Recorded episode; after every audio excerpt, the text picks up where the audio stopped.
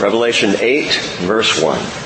When the Lamb broke the seventh seal, there was silence in heaven for about half an hour.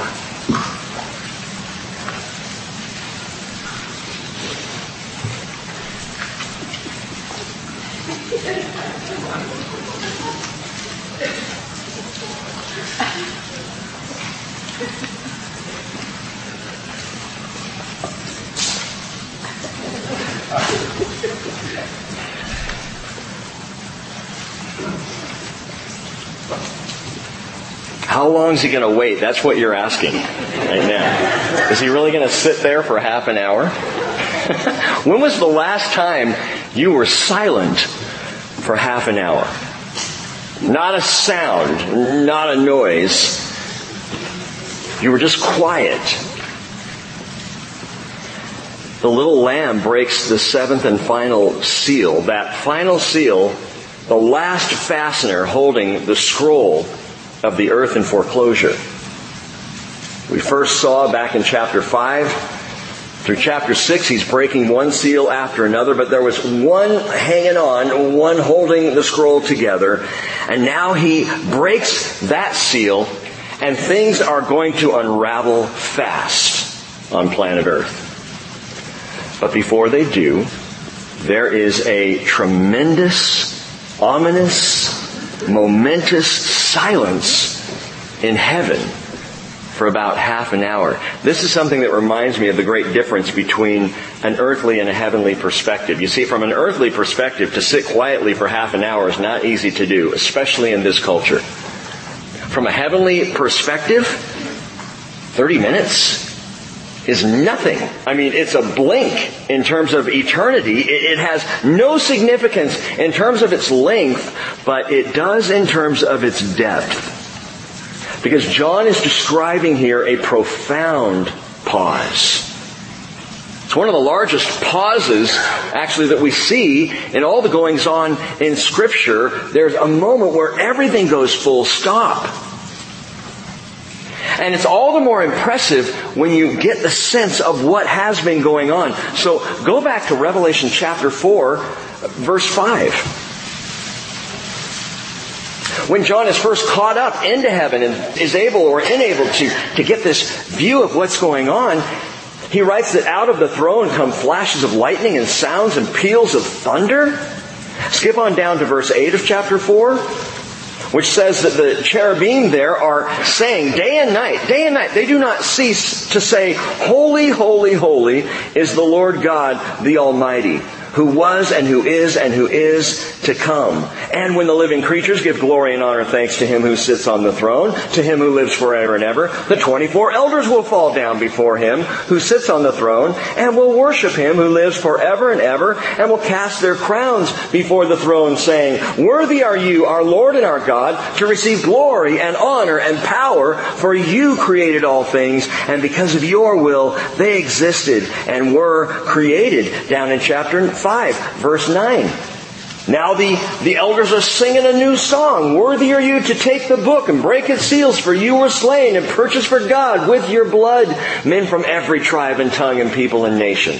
And you have made us or them, them or us to be a kingdom and priests to our God, and they, we, will reign upon the earth. They sing out. And I looked, John writes in verse 11, and I heard the voice of many angels around the throne and the living creatures and the elders, and the number of them was myriads of myriads and thousands of thousands, saying with a loud voice, Worthy is the Lamb that was slain to receive power and riches and wisdom and might and honor and glory and blessing. If you skip to chapter 7, Verse 9, it says, After these things I looked, and behold, a great multitude, which no one could count, from every nation and all tribes and people and tongues, standing before the throne and before the Lamb, clothed in white robes, and palm branches were in their hands, and they cry out with a loud voice, saying, Salvation to our God, who sits on the throne, and to the Lamb. Now all the angels who are standing around the throne, and around the elders, and the four living creatures, they all fall on their faces before the throne, and they worship God, saying, Amen. Blessing and glory and wisdom and thanksgiving and honor and power and might be to our God forever and ever. Amen. And we called this on Wednesday night a holy, heavenly, hallelujah, hullabaloo.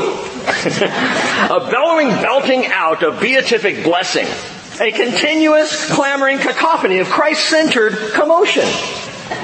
This is modus operandi in heaven. This is standard operating procedure, worship upon worship upon worship, and suddenly silence. It all stops. It must take something of supreme significance to silence this crowd. But let's draw back a little bit further. There are 66 books in the Bible. One revelation. Very good. Let's go back to Revelation chapter 1, verse 1. Turn back there, will you, just for a moment? We're told that this is the revelation of Jesus Christ, which God gave him to show to his bondservants the things which must soon take place. And he sent and communicated it by his angel to his bondservant John who testified to the Word of God and to the testimony of Jesus Christ, even to all that he saw. Now, think with me, how did John receive it? So the revelation comes, and it's now for all of us as bondservants to hear, but it goes to and through John. Where was John when the revelation came? Verse 9. I, John, your brother and fellow partaker in the tribulation and kingdom and perseverance which are in Jesus, was on the island called Patmos because of the Word of God and the testimony of Jesus. John in exile would probably have an experience in his own personal private worship service more like the silence in heaven Sitting perhaps perched on a rock looking out over the Aegean Sea, all by himself, all alone. If he heard anything, it'd be his own voice. Jesus loves me. This I know. All by himself out there on the Isle of Patmos, John was in exile. Don't forget that. Don't forget the agency that Jesus uses to deliver this revelation. John in exile. John, old John, having been severely persecuted, in fact, by some accounts, they dropped John into a vat of boiling oil. And when that didn't kill him, he was segregated isolated, humiliated, at least from a cultural perspective. I, I, don't think it was humiliating to John to suffer for Jesus, but for the Romans and the Greeks, they would look at someone like John and send him off, just get him out of here, shut him up. So he was expelled and left to die alone on Patmos. But what Rome used to restrain the man John, God used to reveal the man Jesus. You just can't quiet God. You can't silence the Lord. And listen, when you feel like John, when, when you feel isolated or estranged or even forgotten, remember this, that your isle of isolation may very well be a rock of revelation. That may be the place where you finally hear, where you understand what what God is doing. It all comes back to faith. You'll notice throughout the book of Revelation, we have not seen it yet, nor will we ever see it. There's not a single cry for help from John as he writes this letter. Now that's interesting. Not once does John write, woe is me. Not once do we get a sense of nobody cares or an even, even a get me off this rock John doesn't talk about himself except for the experience that he's having in the revelation. Why is that? I think a couple of reasons, probably more, but we know at least that John was enamored of Jesus. John in his persecution, John in his isolation is so enamored of Jesus, all he can do is talk about Jesus. Because to have eyes on Jesus lifts your eyes off your own wounds and hurts and pain. He's enamored of Jesus. And John, listen, John was engaged in intercession. So not only is he looking away from himself to Jesus, but he's looking away from himself for the sake of the church. John is there, verse 10 of chapter 1, in the Spirit, or in spirit on the Lord's day. and I heard behind me a loud voice like the sound of a trumpet. Translation, I believe John is interceding. Believe right, the reason why we get Revelation chapter 2 and 3, the seven letters to the seven churches, is because John is interceding for the churches at that time. That his concern is for the body of Christ that is suffering. John knew his suffering was the common Christian experience. To be a Christian in that world of the first century was to suffer, and John prayed. He prayed. And as he prayed, revelation. Why don't we know what God's doing with our lives? Why don't I understand God's plan for me? When you pray, revelation. Don't pray, no revelation. When you're quiet before the Lord, when we listen, we begin to understand what He's doing instead of what we want to do. Ephesians chapter 6 verse 18, Paul told the whole church, with all prayer and petition, pray at all times in the Spirit. And with this in view, be on the alert with all perseverance and petition for all the saints. Well, I don't know what to pray. Pray for the saints. I don't have any prayers in my head. Pray for the church. We need prayer. All of us individually, corporately, the body of Christ in this world needs to be in prayer, but needs the petition of prayer. We need intercession. Jude verse 20, you beloved, building yourselves up on your most holy faith, praying in the Holy Spirit, keep yourselves in the love of God. I think there's a connection there. You want to keep yourself in the love of God? Pray in the Spirit. You're not praying in the Spirit, you're going to have trouble keeping yourself in the love of God. And if you're keeping yourself in the love of God, guess what? You're going to be praying in the Spirit. You're going to be interceding for the saints. Because that's what you do when you're in the love of God. And Jude says, at the same time, waiting anxiously for the mercy of our Lord Jesus Christ to eternal life. So really, there's a three-point sermon right there. Pray in the Spirit, keeping yourself in the love of God, and waiting anxiously for Jesus to come. Those three interact dynamically. John was praying. It's precisely what he was doing at the moment the revelation was given to him, and then chapters 2 and 3 to them and to us. Because one man, alone, isolated, imprisoned, if you will, on an island, was interceding, was in prayer. So let me change the beginning question, which was when was the last time you were quiet for 30 minutes? When was the last time you gave the Lord 30 minutes of your full attention? When was the last time you spent a half hour in prayer? Now, now some do. And if you're one of those, understand, I, I praise the Lord. Yesterday, we had a, a number of women here. I was so pleased, Jackie, just to hear that there was a, a group of women that had, had gathered for years and years. I've told you before, and, and, and she doesn't even want me to say this, which is probably why I'm going to. But for years and years, Jackie has shown up one Saturday a month to pray and has invited and invited and invited and, and, sometimes she'll have one or two join her. Other times it's just been her. She's been faithful for, I don't know, 15 years, I think, just to be here praying. Yesterday morning there was a whole group of women gathered here praying for a couple of hours. I know because Cheryl needed to get home, Jackie, and you kept her an hour longer than she said she was going to be. when was the last time you prayed for half an hour? Just a half hour. Now again, some do and, and some do often. But sad to say, it remains unusual even among Christians.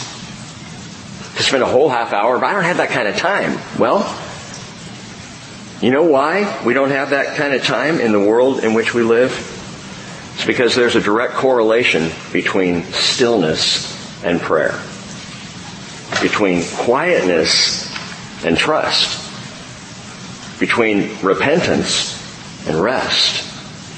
The Bible says in Psalm 46:10, cease striving and know that I am God. I will be exalted among the nations. I will be exalted in the earth. Isaiah 30 verse 15, thus the Lord God, the Holy One of Israel has said, in repentance and rest you will be saved. In quietness and trust is your strength. Why am I so weak in my faith? Quietness. Stillness. Now aside from John, what prayers have we heard or seen so far in the revelation of Jesus? Well, look at this. Chapter 5 verse 8 tells us when he had taken the book, the four living creatures and the 24 elders fell down before the Lamb, each one holding a harp. So worship, and note this, golden bowls full of incense, which are the prayers of the saints. Chapter 6 verse 10. Here we have those tribulation martyrs. And they cry out, How long, O Lord, holy and true, will you refrain from judging and avenging our blood on those who dwell on the earth? They're praying before the Lord. Or chapter 7, verse 14, where John is looking at these, these people, these tribulation martyrs. He can't figure out who they are. And so John says, my Lord, you know who they are. And he said to me, these are the ones who come out of the great tribulation, and they have washed their robes and made them white in the blood of the Lamb. Watch this. For this reason, they are before the throne of God. And they serve him day and night in his temple, and he who sits on the throne will spread his tabernacle over them. Where is prayer in that? Hey, second only to sacrifice. The primary work of service in the temple, a serving priest, was prayer. If you are a priest before the Lord, either at the tabernacle in the wilderness or the temple in Jerusalem later on, your work consisted of prayer.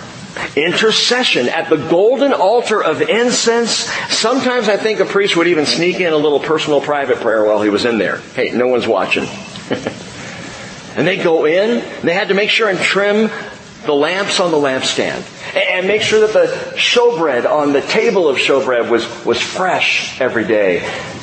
And they went before that curtain, this side of the curtain, the golden altar of incense right there in the middle, and they would offer up incense and prayer before all the people. The people would gather outside. At the hour of prayer, sweet hour of prayer, they'd gather and they would be praying as the priest was inside praying and we see that that's exactly what Zachariah was doing. Or Zacharias. Luke chapter 1, just listen to this. It happened that while he, Zacharias, was performing his priestly service before God in the appointed order of his division, according to the custom of the priestly office, he was chosen by Lot to enter the temple of the Lord and burn incense. And the whole multitude of the people were in prayer outside the hour, at the hour of the incense offering. And the angel of the Lord appeared to him, standing to the right of the altar of incense. Zacharias was troubled when he saw the angel. I'll bet. And fear gripped him. But the angel said to him, Do not be afraid, Zacharias, for your petition has been heard, and your wife Elizabeth will bear you a son, and you will give him the name John, the first Baptist. John the Baptist. So, so Zacharias, old Zacharias and old Elizabeth had longed for a child. They're past the childbearing years, and Zacharias is in there and we discover from what the angel says that what he's praying for, he's actually not even praying for the people. He's praying for his wife. But he's in intercession for himself, for his wife, that they might have a son. And the angel appears and says, you're gonna have a son, and what a son you're gonna have. And his name will be John. He's in there offering incense. Now, I, I tell you that story so that before we go any further, you remember, you understand that the offering of incense in the Bible is synonymous with intercession. Incense, intercession.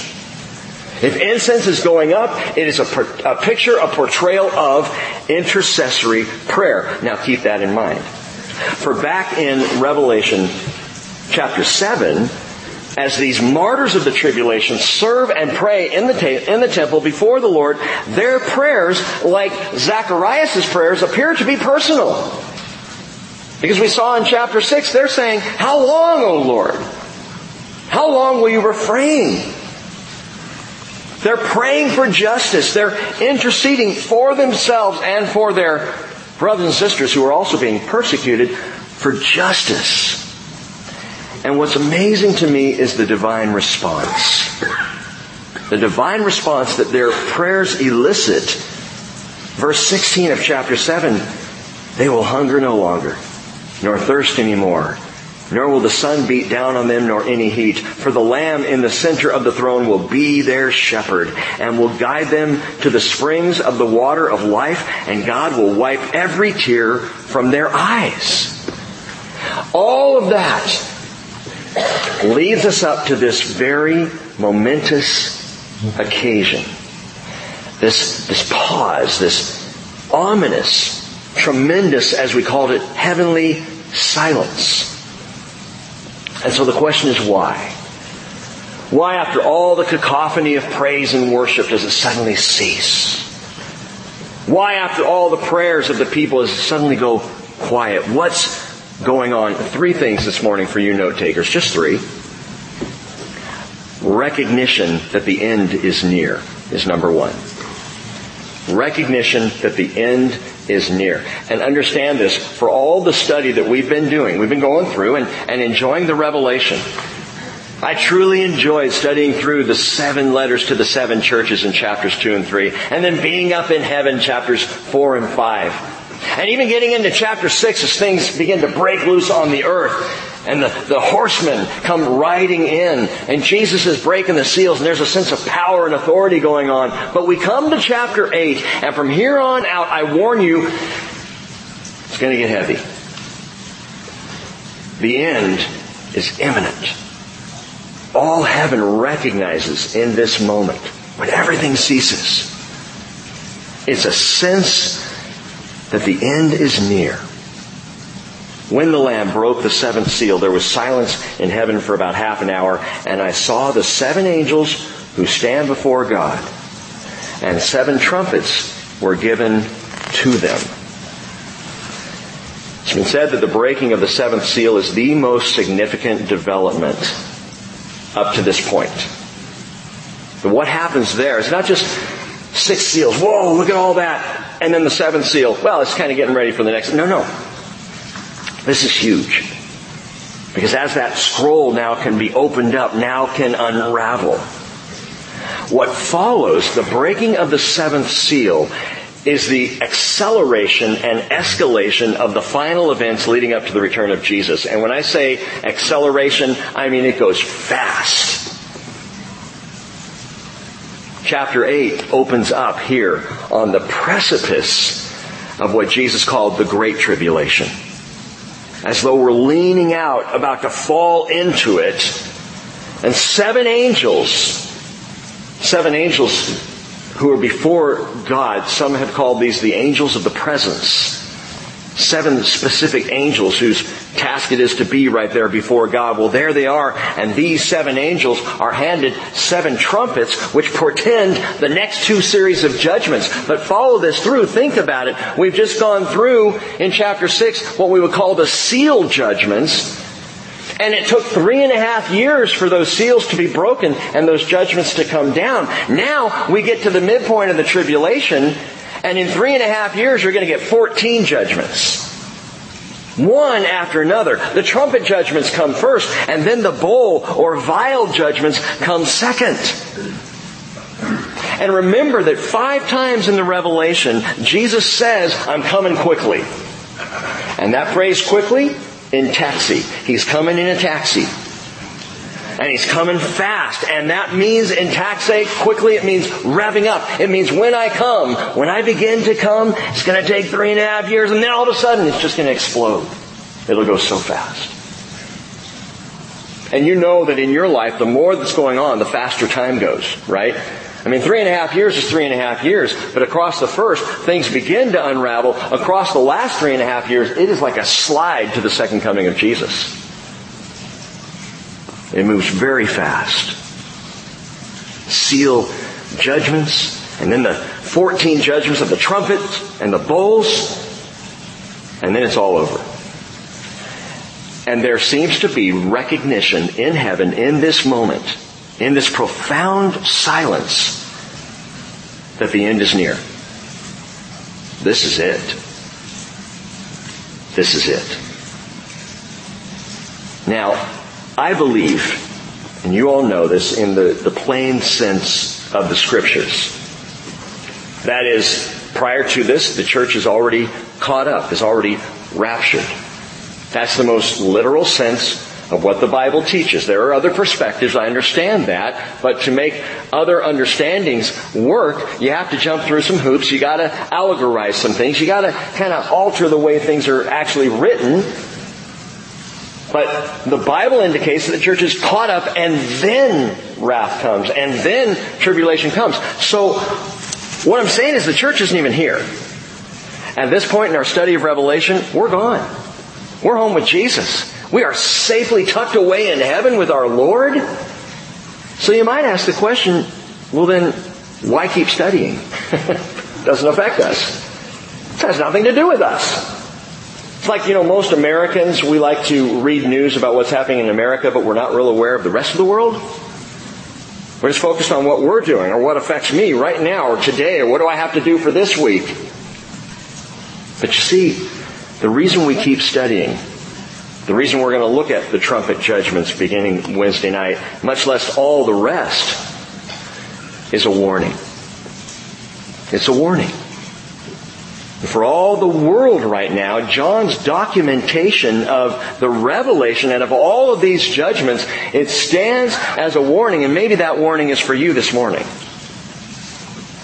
As we go through the book, those who are waffling in their faith or, or, uncertain about what they even believe or don't believe in Jesus at all.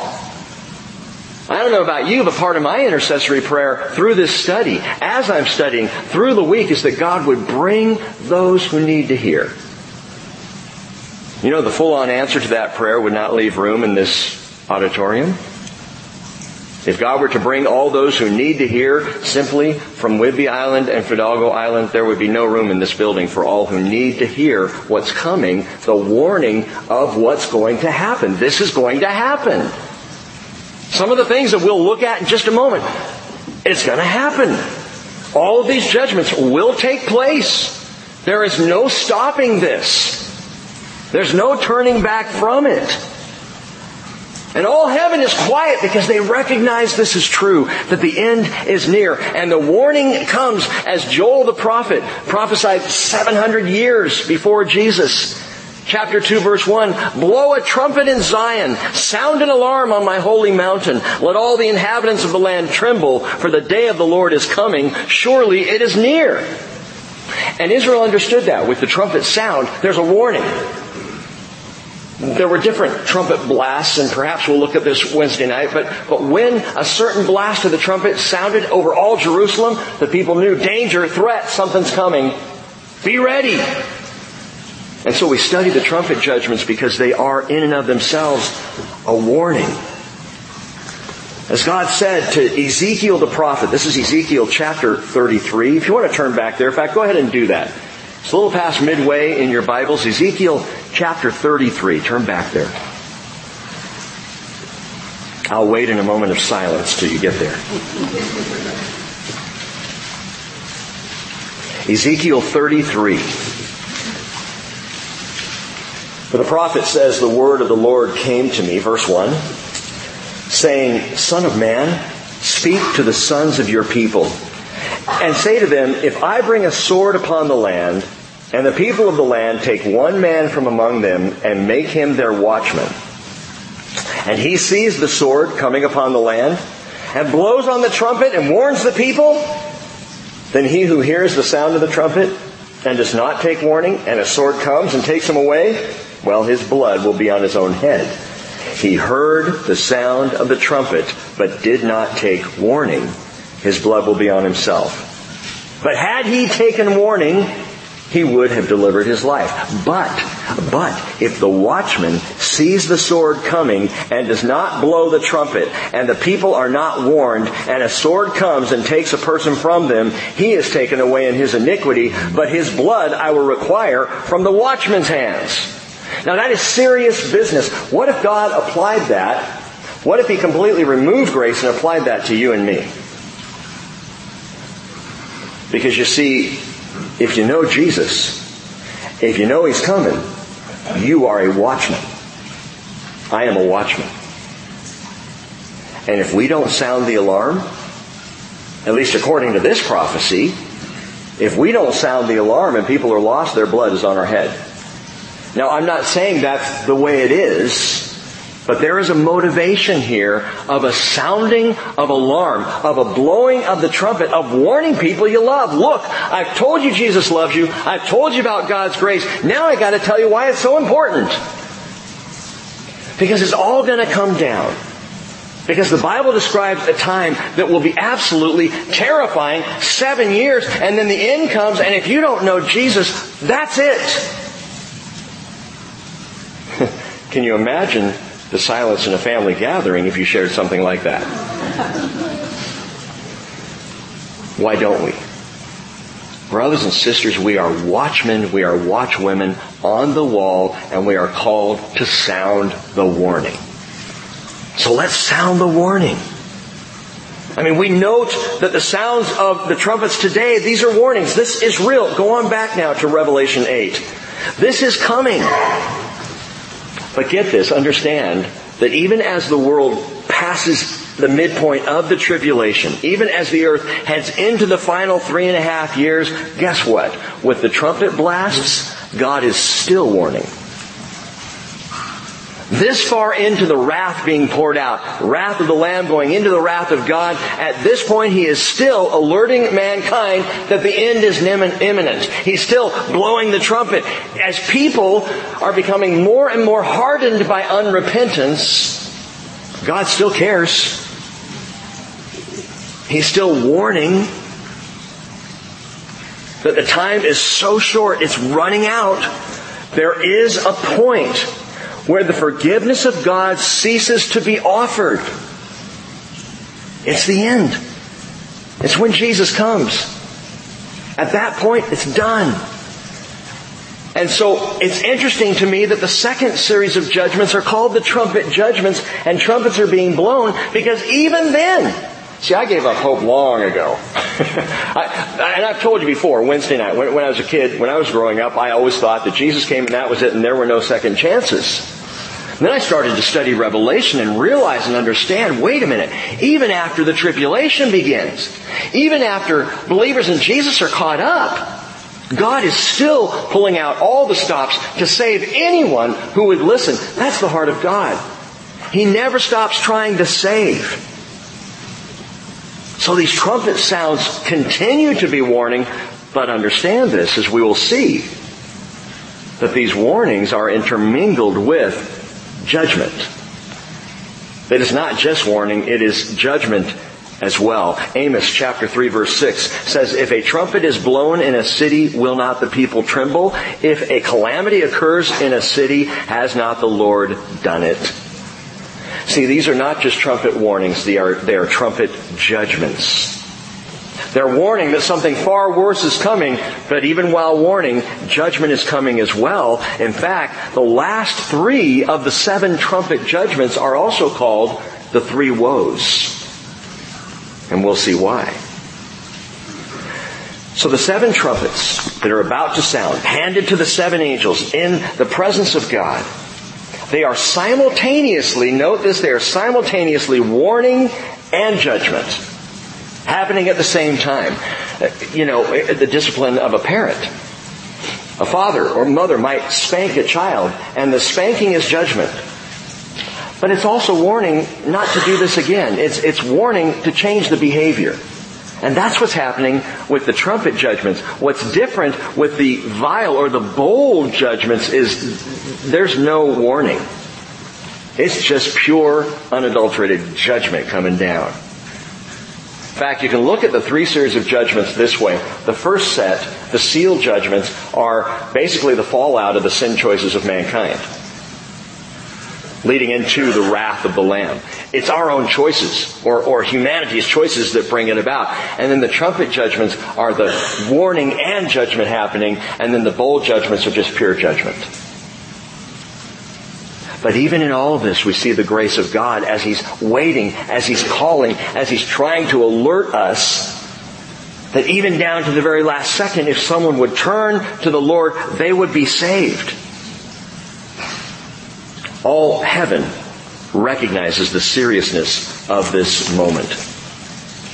David Guzik calls this a sober, awestruck silence at the judgments to come. It's a truly somber recognition of the end. But I think it's more. Secondly, all heaven falls silent because of the realization of prayer. Verse 3. Another angel came and stood at the altar. Now there are two altars, quickly in the tabernacle, two altars, or in the temple. There's the bronze altar of sacrifice that's out in the main court, and then you come into the holy place and there's the golden altar of incense. That's the altar being talked about here. Another angel came and stood at the altar having a golden censer, and much incense was given to him so that he might add it to the prayers of all the saints on the golden altar which was before the throne. He has a censer. Now, now the, the censer was like a, a golden chalice or vessel. And this would hold incense in it. And it was used by the priest to bring the incense into the holy place and to mix it with the fire that was already on the altar, thus uh, yielding that sweet scent that would go up in smoke before the Lord. Notice, interesting, how Jewish all these things are. Censers and, and trumpets, the golden altar and incense. This is the time of Jacob's trouble. But as this is occurring, the, the Bible teaches, interesting that all things that we see in the temple, and you can study this out in Hebrews 8 through 10, all these utensils, all the fixtures in the Jewish temple, they're copies. They're shadows of true heavenly things.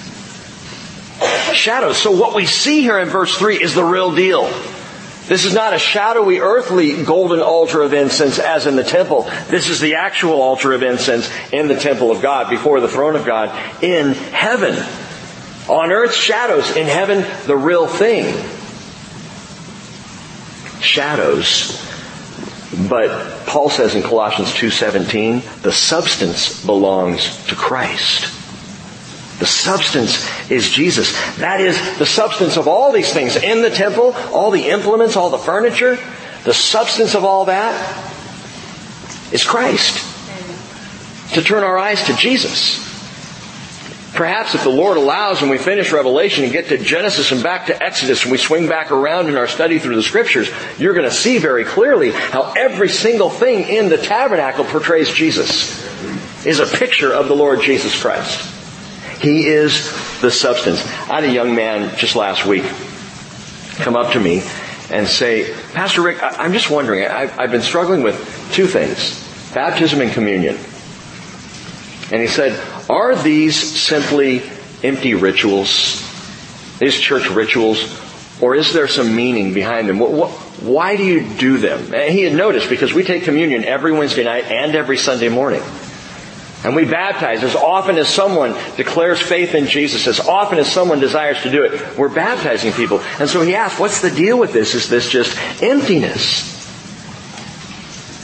And we talked for a bit and and I said to him something like this, not, not my exact words, but communion is no more empty than dining with a friend. I mean, if you would consider that empty or a waste of your time. If you come to the table and you're ignoring what's going on, yeah, there could be emptiness, but if you come to the table recognizing your relationship with Jesus Christ and, and with His body, it's rich with meaning. Baptism, baptism is, is no less uh, meaningful than the embrace of a loved one. You know, there are those times where my kids are heading out the door to go to school and I give them a hug as they're going out and it's just ritual. Now dad's hugging me, I gotta go dad, you know, and off they go. And it means nothing to them. so I'm standing there weeping. Oh, my kids. It's all about the heart. And all of these things that were in the temple, all these copies, all these shadows, they have their meaning, their profound meaning in Jesus Christ. He is the substance. As you worship, your words can go up empty or they can be full. It depends on where your heart is. And if someone's baptized and they're thinking about what they're going to have lunch for, for lunch afterwards, then yeah, it's an empty ritual. But if their eyes are closed and they're considering the embrace of God as they die to self and are raised to walk in a new life, wow, is there anything more profound? The substance is Christ. Remember that in your faith. The substance is always Jesus. And if you're finding emptiness in what you're doing, draw back and look at Jesus. And think about Christ because He will put the substance back in to what you're doing. Now, back, back to Revelation 8. So notice this. In this moment of silence, heaven is silent but not frozen. In other words, not at a standstill. There are still things in motion. As everything quiets down and everyone is expecting what's to come, we see the trumpets being passed out. In the silence. Motion is going on. Preparation is taking place. We see this angel coming with this golden censer and being given incense to put onto the altar. Things are happening. By the way, this is just my personal opinion. But when we are gathered at public events and someone says, let's have a moment of silence, I roll my eyes every time. A moment of silence? What is that? Let's be quiet for a minute. Okay. It's just stupid. We used to say, let's pray in public gatherings. Let's open with prayer. See, there's meaning there. You're talking to the Lord.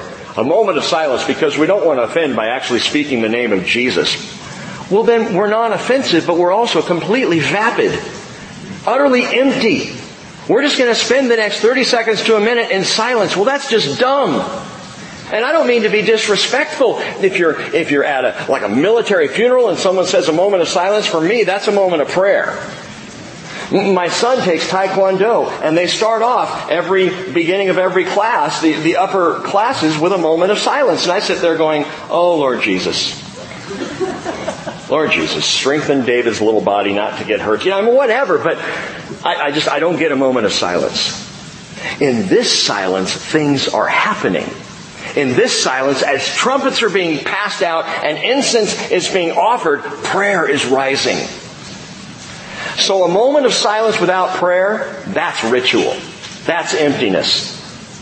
But the silence of heaven where prayer is taking place, look at verse 4, and the smoke of the incense with the prayers of the saints went up out of the angel's hand.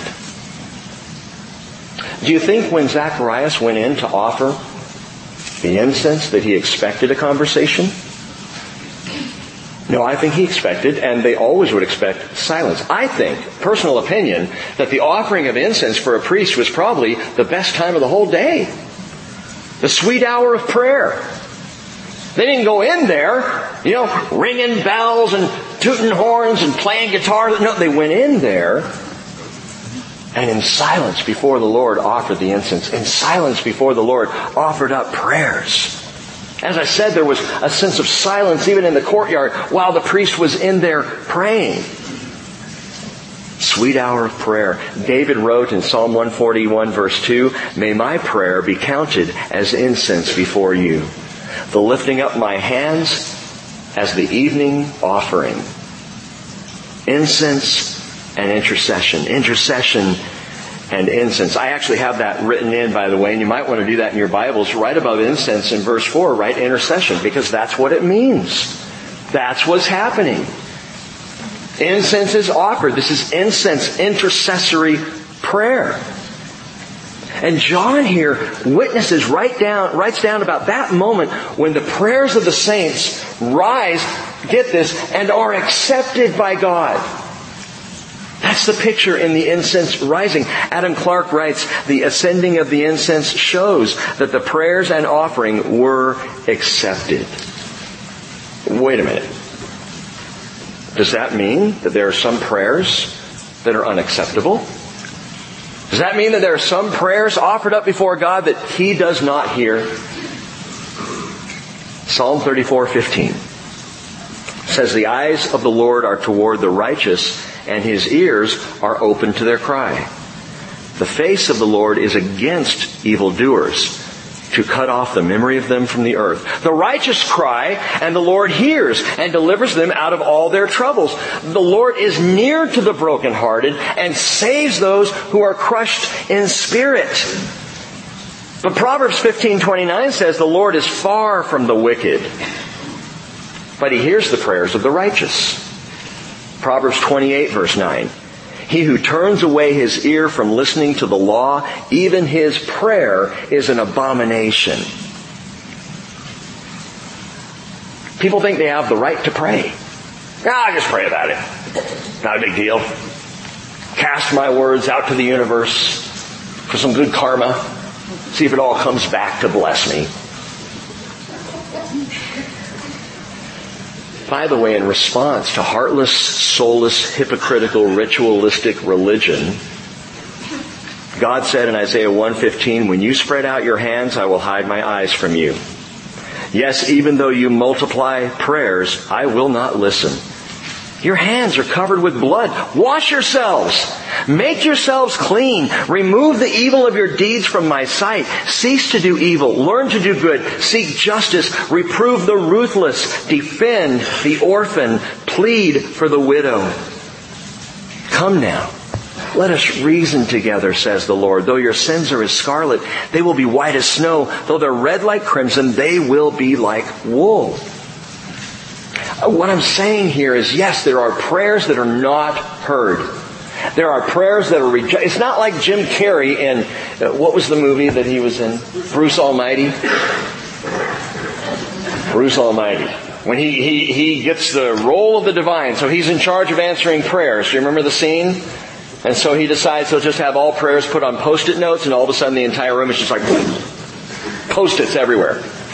So he figures out, well, I'll just answer yes. And he, has them come in like an email form on his computer and just answers yes, yes, yes, yes, yes, yes, yes, yes, yes. And the world starts falling apart. Everything comes unglued. Now that's a, that's a good object lesson. But there are prayers God does not answer.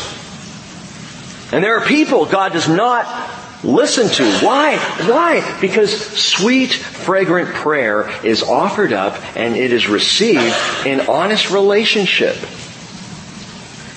If you're walking out of the marketplace, you're at the grocery store or the mall or something, and you walk up to a complete stranger and just start talking to them, do they pay attention to you? Or do they tend to try and get away as quickly as possible? Now, I've tried this. and I don't know what the deal is. Is it my face? I, you know? Go ask someone's opinion on the stock market. See what they do. You know, if they don't know who you are, that's the point. People think, well, I'll just, you know, I'll just pray about it. Well, do you have a relationship with God? Does he know you? Prayer offered in honest relationship. Now, someone might ask, well, so are you saying that God doesn't hear the prayer of a sinner? Hey, if God didn't hear the prayer of a sinner, no one would get saved. Of course God hears a sinner's prayer. If it comes with genuine repentance or humble confession, but all the prayers that rise from the earth in material self-indulgence, no. It's a waste of time. God is not a wish granting genie. He's not a rabbit's footer, a lucky four leaf clover. That's not how God functions. And prayer is not wishing upon a star. prayer offered in genuine faith and simple trust. Now God is listening and desires to answer such prayer. Hendrik Groven, church historian, said the distinctive feature of early Christian prayer is the certainty of being heard. I really like that quote. That as an historian, he said, you see this in, in the prayers offered up in the early church. They knew they were being heard. They knew God was listening. They knew they were in communication with the Almighty. Do you? Perhaps the reason why someone will pray five or ten minutes and then just kind of burn out and go off and do something else is we don't really believe that God is listening. That we're speaking with our Lord and Savior Jesus Christ. Prayer isn't a magical incantation. Again, that we cast to the universe. This concerns me because we have seen a shift in the last decade of prayer both in and out of the church, but especially outside the church, where one time in our culture, even a non-believing person would say, I'm going to pray about that, or maybe we should pray, or they would accept prayer as a legitimate means to seeking aid or help. Now, what tends to be the thing in culture is the universe. We'll just kind of cast it out like a message in a bottle. The problem is you can cast out all you want, but if there's nobody listening, what are you doing? Well, it makes no sense. Prayer is personal, personal communication with God who is Father. Now that's different than walking up to someone in the mall. If one of my kids comes up to me and says, Hey dad, I got a question for you, I'm all ears. I have a relationship. Prayer is, is personal intimacy with Jesus, our bridegroom. When my wife has questions for me or I have questions for her, we're all ears. We have that relationship. Prayer is seeking the help of the Holy Spirit, who is our counselor. Not our paid counselor. He's just our counselor. He's there. Always. Which is why Romans chapter 8 verse 26 says the Spirit helps our weakness. We don't know how to pray as we should. But the Spirit Himself intercedes for us with groanings too deep for words. It was so sweet. The, the, the Shook family was over on Friday night, and their their son uh, Jude was sitting there. We're around the counter. And we're about to have pizza, and, and Jude says, "We should pray." Which I thought was great, you know, and so we all pause and, and Ben looks at his son, who's the youngest one in the entire room, mind you, and he says, well, Jude, why don't you pray for us? And he goes, look of utter terror. But then he went, and he just started praying. And it was the sweetest thing in the world because it was just real. It was just genuine. He was just talking to God and thanking Him for the Crawfords, which I thought was great. and for the food before, and on all of that. He didn't know how to pray. He just prayed. And the Spirit interceded as the Holy Spirit does with groanings too deep for words. And he who searches the hearts knows what the mind of the Spirit is because he intercedes for the saints according to the will of God. Now note again, the prayers of the saints now rise with incense. And the incense is synonymous with intercession. Again, like Zacharias in the temple. Intercession. This is intercessory incense. As Hebrews 7:25 says, therefore he, Jesus, our high priest, is able also to save forever those who draw near to God through him, since he always lives to make intercession for them. So as we intercede for each other, the Spirit intercedes with groanings too deep for words, and Jesus is interceding. Do you realize how much intercession is happening before the prayer even gets to God? And it's a good thing. It's a good thing because some of the prayer that comes out of my mouth is rude. It's rough. It's selfish. It's, it's foolish. The Bible tells us that our prayers get rerouted to and through Jesus. So that by the time the Father hears them, they're a fragrant aroma. They smell good. Some of what comes out of my mouth when I pray I, I think if we, if we could really stop and hear ourselves sometimes, we go, oh, that's not what I actually meant, Lord. There are times I, I realize that this when, I, when I'm praying for us to, um, to hear the Lord and, and asking for Him to teach us His Word. Sometimes I'm a little, a little bold. And I realize this after the fact. I hear myself saying, come teach us now, Lord, amen. As if, you know, He has a responsibility to come teach me now. I am commanding you to no. Sweeten my words. Mix my prayers with incense, Lord, so that they're sweet before the Father. And they're not coming out kind of stinky like they can for me when I haven't brushed my teeth. By the way, some people think that the angel with the censer here and the incense is Jesus. Now, the reason, and it's an interesting interpretation, it's a little tricky, and I want to tell you it is uncertain. Because Jesus is our great intercessor. He is the one who offers intercession for us continually. We understand that. So people see this and they go, oh, well, the angel, and the word angel can apply to Jesus. It will later in the Revelation. It did in the Hebrew scriptures. Angel, angelos, just means messenger. So there are those who say, well, Jesus is the messenger here. It's a little wonky because Jesus just broke the seal. Jesus is on the throne. Jesus is presiding in all authority. And this says, note this chapter 8 verse 3 verse, uh, beginning of verse 3, another angel came. Another angel in the Greek is allos angelos. Mark, check me on this. I think you're going to catch it. Allos angelos. Allos in the Greek means another of a different kind. This is an angel of a different kind. This is not. So, allos angelos. Another angel. No, no, I'm, I'm sorry. I'm sorry. I'm completely wrong on that. Let's flip that. Let's add some incense to it and make it right. It doesn't mean another of another kind. It means another of the same kind. Another of the same. Allos, another of the same. An allos angelos. What's just happened? We've seen seven angels handed seven trumpets, and another angel of the same kind now comes up to offer the incense. Jesus is not of the same kind. Jesus is of a different kind. Not allos as in the Greek. Jesus is of a different kind than the angels. Hebrews 1-5, for to which of the angels did God ever say, you are my son, today I have begotten you, and again I will be a father to him and he shall be a son to me. And Adam Clarke rightly says it is not said that the angel presents these prayers, he presents the incense and the prayers ascend with it. Now, as I said, there's a time later in Revelation where we see a mighty angel and all indication is it's Jesus.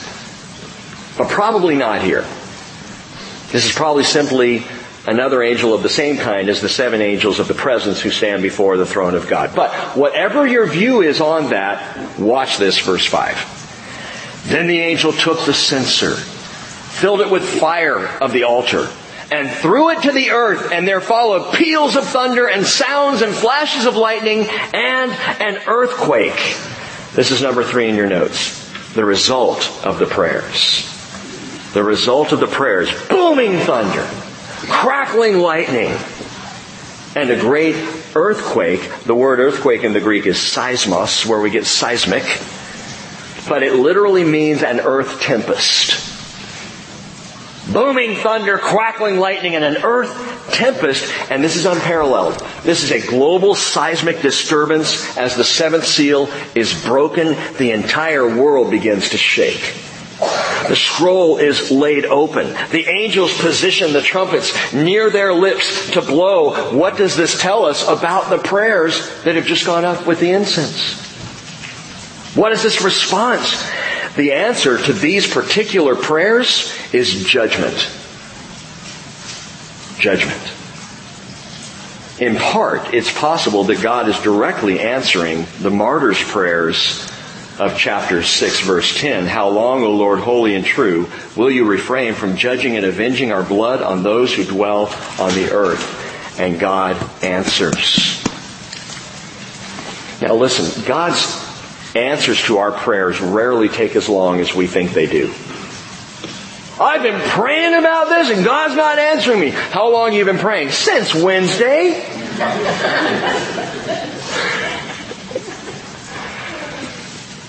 We pray and we wait and we pray and we wait and we think, ah, he just takes forever. You ever wonder about unanswered prayers? As we note this scene in heaven, and this glorious silence, this somber silence, because of the recognition that the end is near. Because now prayers are being all offered up and there's a response to the prayers. And in this moment, it is a moment of prayer. Have you ever wondered about unanswered prayers? I want to end with this this morning. Some look at chapter 8 as a whole altar full of all the prayers of all the saints of all history just waiting to thunder, crackle, and quake. And so there's some who might tell you, well, the reason God hasn't answered your prayers is they're on the altar. Now, the upside of that idea is, hey, that's cool. God hasn't lost a single prayer. And I think biblically we could say God doesn't miss any of your prayers offered up to Him. He hears you. He knows. So why hasn't He answered? Is it just because it all has to wait to this moment? No. No. The truth is, When I think God hasn't answered my prayers, it's usually because He hasn't answered my prayers in the way I wanted Him to. And that's a different thing. So note this. Four answers to four prayers. Jot this down if you're a note taker. Number one, answer number one to our prayers. God says no. No. This is what I would call the answer primarily to prayers of ignorance. God just says no. But God, I want no. Yeah, but I just no. This is when we don't have the foresight to know even what we're asking. When we don't realize, I want this, I need this, but He's looking out in front of us going, no, you don't. If I grant this, you have no idea what's about to come. I wanted to be a rock and roll drummer. In junior high. I believe I prayed that a couple of times. I wanted to play drums in a rock band. I want to rock the world. What a mess my life would have been. I wanted to pastor a mega church. God put me in a barn.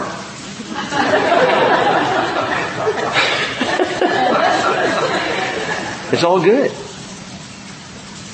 God says no because human eyes are short-sighted. We don't know what He knows. So He will say an absolute no. Not a no waiting for a possible changing of His mind. No, He just says no. Can I? No. James chapter 4 verse 3 says, You ask and do not receive because you ask with wrong motives so that you may spend it on your pleasures.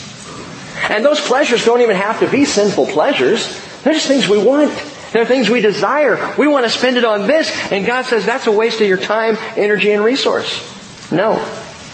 No. I love you too much to give you that.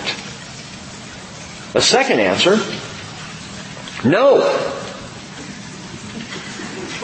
Not yet. Not yet. A no of not yet develops prayers of patience. Again, the straight out no is an answer to prayers of ignorance, but the not yet develops prayers of patience.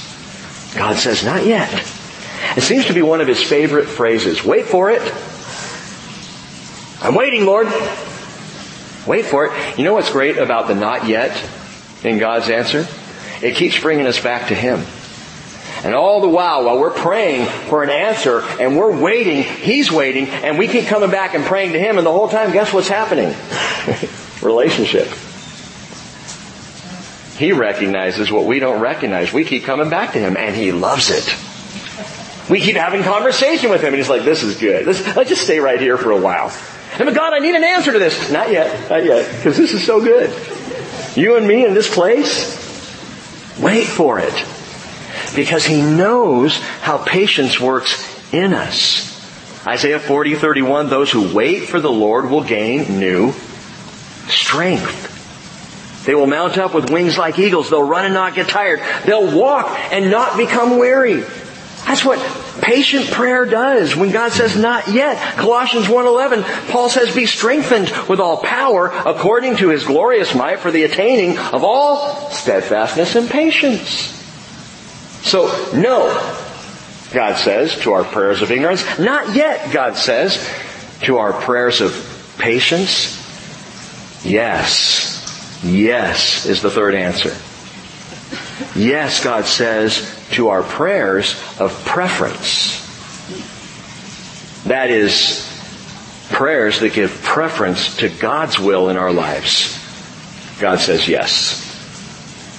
My prayers align with His will? Yes. I'm, I'm praying that I might do what He desires? Yes. I'm asking for salvation for brothers and sisters that I might be used of the Lord to speak truth into their lives? Yes. Yes and amen. And someone might hear that and go, oh, okay, so for a yes answer, I have to pray whatever he wants. Let's do all the things God wants to do. Yes! Exactly! Right on! Isaiah 55 verse 8. God says, my thoughts are not your thoughts. And my ways are not your ways. For as high as the heavens are above the earth, so are my ways higher than your ways, and my thoughts higher than your thoughts. So prayers of preference are those prayers where we're just seeking to align ourselves with the will of the Father. To think His thoughts. To walk in His ways. To do what He wants to do. Because it's always right. It's always correct. It's always good. Three times in the book of Revelation, we hear or we declare that God's ways and His thoughts are righteous and true. Righteous and true, O Lord, are all your ways. Righteous and true, Lord, are your thoughts. And, and that's why Jesus says, by the way, in John 14, 13, whatever you ask in my name, that I will do. So that the Father may be glorified in the Son. If you ask me anything in my name, I will do it. Yes! To ask anything in Jesus' name is to ask by His will, is to give preference to Him. Lord, I want to do what you want me to do. And when I pray a prayer like that, God says, yes. Yes. But there's one more answer. God says no. Prayers of ignorance. God says, not yet. Prayers of patience. God says, yes, when my prayers give preference to Him. Number four, God says, yes, beyond anything you can imagine. Yes. Oh, you don't even know how big a yes you just got. These are prayers of abundance. Ephesians chapter 3 verse 20, now to him who is able to do far more abundantly beyond all that we ask or think, according to the power that works within us, to him be the glory in the church and in Christ Jesus to all generations forever and ever. Amen. Abundantly more than we can imagine. And I'll be honest with you, when we had our first Bible study as the Bridge Christian Fellowship in the Gilmore's living room with 20 people, I had no idea that we would be here having two services on a Sunday. Now see, this is the opposite of this whole mentality, God put me in a megachurch. That's stupid. That would have torn me up. But by the time we started the bridge, and I can tell you this much honestly. My prayers aren't always the sweetest thing in the world, but, but this much I can tell you. When the bridge started, I was at a place in my life where I could say, Lord, if you just want me to pastor 20 or 30 people the rest of my life, I'm willing to do that. If that's what you want. God got me to that place. That's a long story I won't tell right now, but He got me to that place. Ripped the rug right out from under my ego and my arrogance and He said, Rick, are you willing to just serve my people? If there's only 20 or 30 of them, then I need you to serve. Okay. All right. And He began to do something here among us that now it absolutely blows me away. What God has done in 15 years what He's allowed me to watch take place and be a part of as we are together. And, and, and it's so much bigger than that. See, what we're going to find out when we get to heaven, we're going to find out how big this really was. You're going to find out how big your little part in the whole deal really was. Brothers and sisters, you have no idea what you've done. Any and everything that you have done giving preference to the will of God, the tiny little conversation, the, the, the interaction over here, the investment in this place, you have no idea. The yes of God is beyond anything that we can ask or imagine. And did you catch what he said? Paul writing in Ephesians 3 said, beyond all that we can ask or think, according to the power, get this, the power that works within us. The power of this unimaginable, beyond all comprehension, yes, is already at work in us. That thunder shaking, lightning crackling, earthquaking power, it's already in you. It's already at work there. Let that inform your prayer. When we pray, we know, we believe God always answers. Sometimes He says, nope. sometimes He says, not yet. Sometimes he says yes, and then there are those times where he says, oh yeah. Yes, beyond what you even think you're asking, I'm about to do something amazing. He always answers, and God's answer is always right. Always.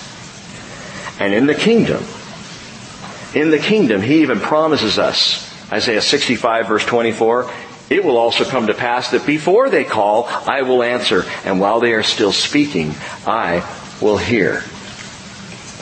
I've always loved that verse. You know what I think is amazing? Is that the Bible gives us proof of that verse coming to pass. Gives us an example in the very last prayer uttered in the Bible, we see God anticipating bringing the answer before the prayer is prayed. Revelation 22 verse 20 he who testifies to these things says, yes, I am coming quickly. That's the answer. And then John says, Amen, come Lord Jesus. That's the prayer. The answer before the prayer. That's how much God wants to answer your prayers, brothers and sisters. Let's pray together. Father, I pray first for silence and quiet in our lives. I ask for those moments where we will just listen. Where we will give space to your spirit. Where we will, like the beginning of chapter 8, even offer just a half hour of silence so that prayer then can be offered. And I pray, Father, that you would enrich the prayers of your people. That you would mix our prayers with your incense. And Lord, as we pray, would you increase our faith to know that you know wisely exactly what the right answer is. And help us to trust that. Lord, there is one prayer one prayer that you always answer yes. You've said so. You've showed us again and again. One that is an absolute yes. And Father, that's the prayer for salvation. When a person turns to the Lord, the veil is taken away. When a person says, Lord Jesus, save me, you do. You always answer yes to that prayer. We pray that this morning not just for ourselves, for those who are saved, we pray it for those who are not. We come interceding for friends and family around us. We come this morning, Lord, interceding for the neighborhood that surrounds this church. We come interceding for the neighborhoods represented by everybody in this fellowship. Across Fidalgo Island and Anacortes, and across Whidbey Island, down to Oak Harbor, Lord, Coupeville, Clinton. Father, we, we pray on to the mainland. And Lord, we're not, we're not asking that everyone saved of these prayers comes to this fellowship. We're just praying for salvation. We're praying for people to hear the name of Jesus. We're asking, Father, that there would be a driving back of the loud, clamoring demonic voices and there would be enough quiet in this area for people to hear the love call of God and be saved. We desire that, yes. Lord, we pray you would align our lives with your will. Align our faith. Align our prayer. So we'll be praying in the will of our Father and knowing all the joy that comes of it. And Father, for this morning, anybody who is feeling unheard, anyone who feels like their prayer hasn't been answered, anyone who's struggling or, or suffering or feeling persecuted or, or isolated like John on Patmos, Holy Spirit, I pray for exhortation. I pray for comfort. I just ask, Lord, that you'll draw us all near to you in genuine relationship. In Jesus' name I pray. Amen.